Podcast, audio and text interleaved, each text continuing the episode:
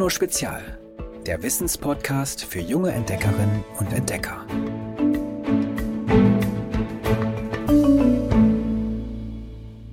Hallo, schön, dass ihr wieder eingeschaltet habt. Ich sag's euch ganz ehrlich, wer versucht etwas über die Wikinger herauszufinden, hat's nicht leicht.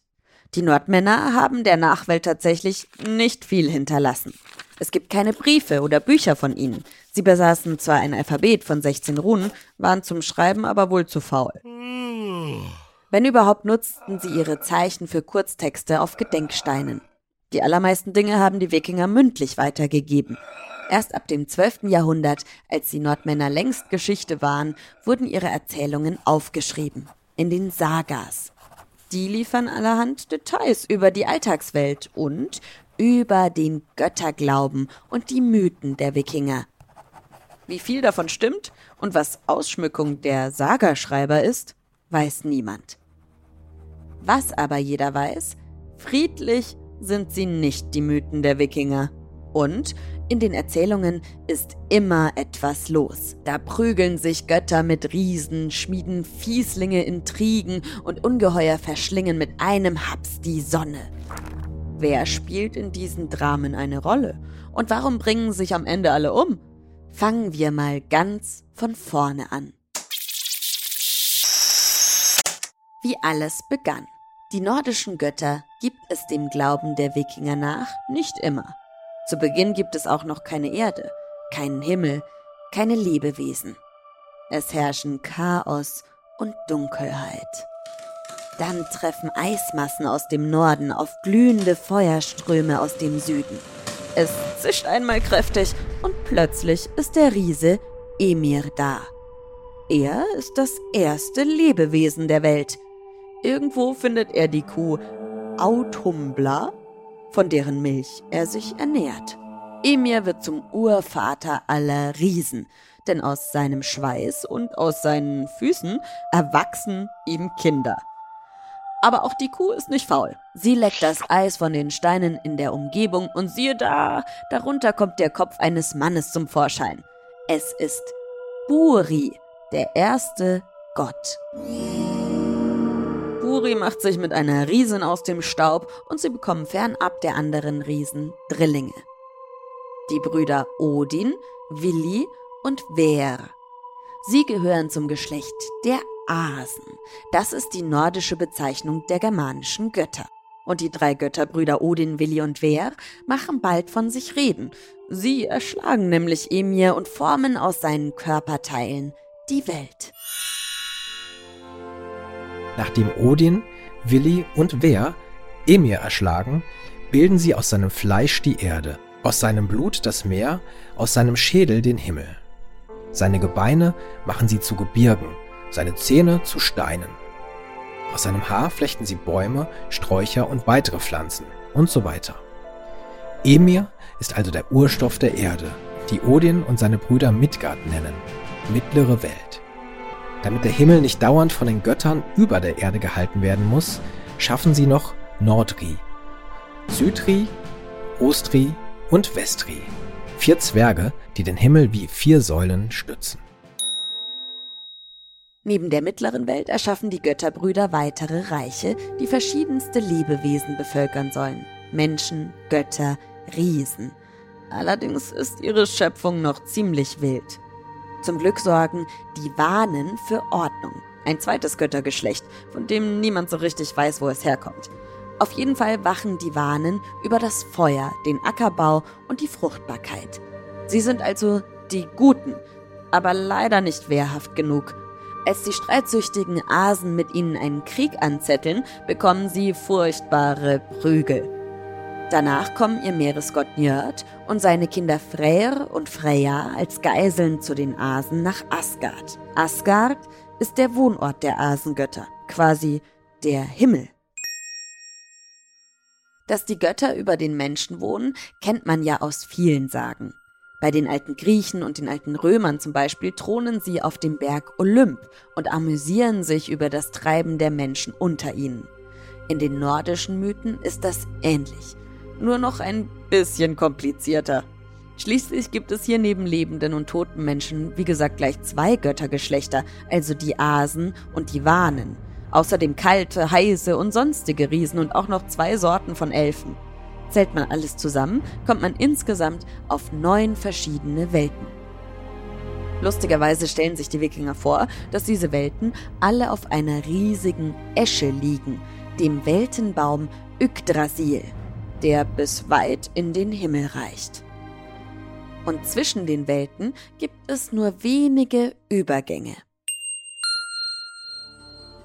Midgard, also die Mittelwelt, und Asgard, also die Götterwelt, eine Etage höher, verbindet der Regenbogen Bifröst als Brücke. Im Kampf gefallene Wikinger werden von schönen Jungfrauen, den Walküren, nach Valhall gebracht. Das ist in unserer Vorstellung sowas wie das Paradies und dürfen dort mit Odin feiern. Die anderen Toten landen in der finsteren Totenwelt von Helheim. Vermutlich ist sie übrigens die Namensgeberin für das englische Wort Hell, das heißt auf Deutsch übersetzt Hölle. Außerdem gibt es noch das Eichhörnchen Ratatöska, das ständig den Stamm entlang flitzt. Ansonsten herrscht Ordnung auf Yggdrasil und die Götter leben sorglos vor sich hin.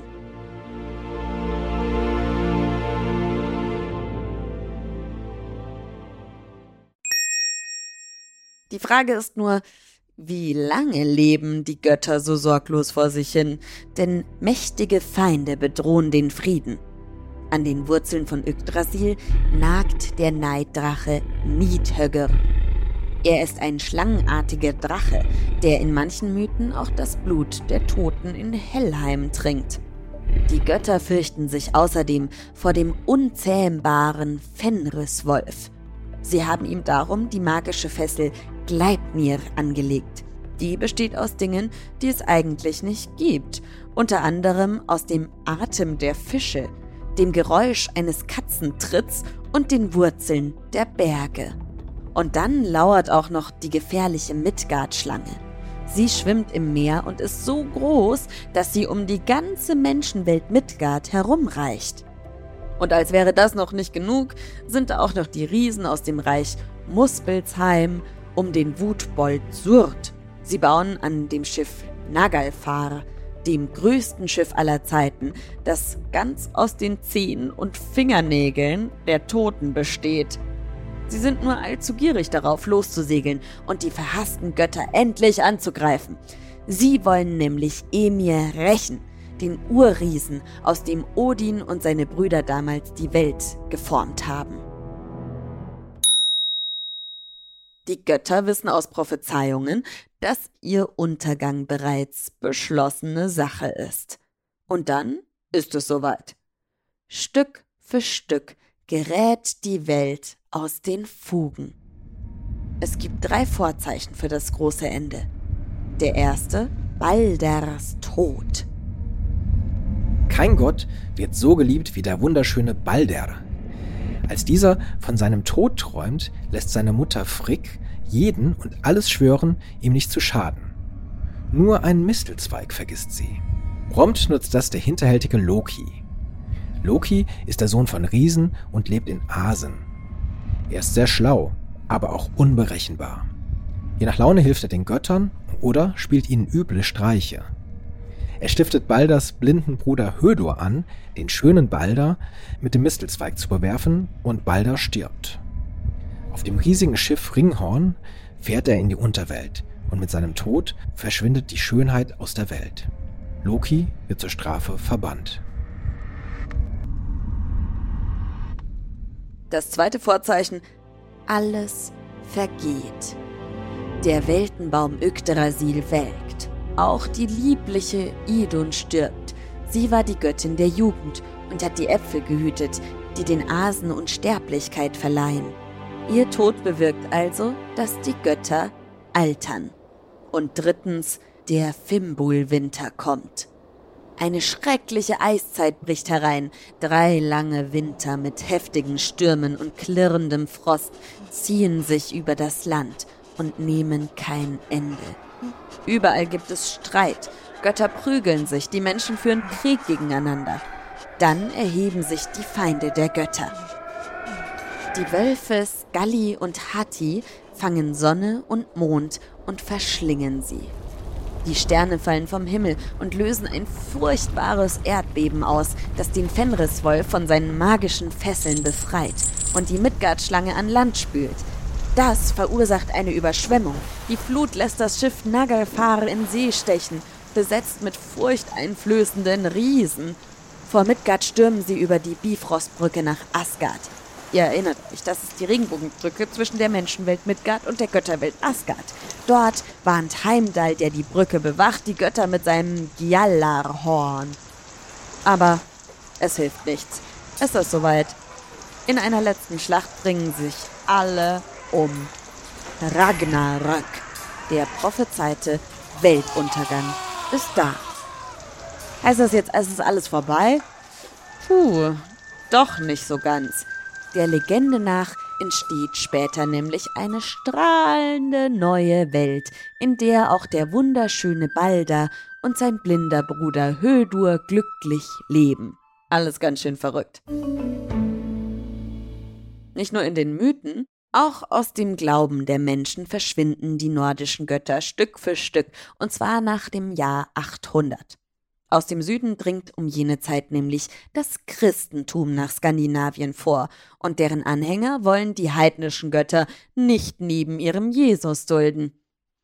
Trotzdem haben die Helden der Mythen bis heute Spuren hinterlassen.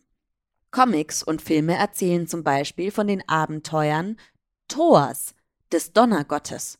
Er ist der Sohn von Odin und einer der gefürchtetsten nordischen Götter. Noch viel mehr haben sich die Götter aber durch die Namen unserer Wochentage in unserem Alltag verewigt. Der Name Tyr, das ist der Gott des Kampfes und Sieges, steckt im Englischen Tuesday. In Süddeutschland heißt er Zischtig, weil die Germanen den Gott Zyu nannten. Daraus leitet sich auch der Dienstag ab. Mittwoch heißt schwedisch Onsdag, also Odinstag im englischen Wednesday nach dem germanischen Namen. Da heißt Odin nämlich Wotan. Und der englische Thursday ist natürlich Thors Tag. Er heißt bei uns Donnerstag, weil Thor im Althochdeutschen den Namen Donar trug. Wenn ihr selbst mal eine Saga schreiben wollt, haben wir eine Anleitung für euch verfasst. Schaut mal vorbei auf geolino.de. Hoffentlich wird die aber nicht so kompliziert wie die der Götter der Wikinger. Klingt schon auch alles irgendwie ein bisschen witzig, aber nicht so witzig wie euer Witz der Woche. Hallo, liebes Geolino-Team, ich bin die Arbeit und ich komme aus Suhl. Ich möchte heute meinen Lieblingswitz erzählen. Saß eine Schnecke auf dem Geländer. Kommt ein Mann und schnipst sie vom Geländer. Vier Jahre später klingelt's an der Tür. Der Mann macht auf, sagt die Schnecke, was war denn das vorhin? Ich freue mich, wenn ihr mal auf das Herzchen klickt, dann abonniert ihr nämlich den Podcast und bekommt direkt Bescheid, wenn es eine neue Folge gibt. Und ich freue mich natürlich noch viel mehr, wenn ihr auch nächste Woche wieder einschaltet. Ich freue mich auf euch. Tschüss! Noch mehr Geolino für zu Hause? Schaut einfach unter geolino.de slash spezial.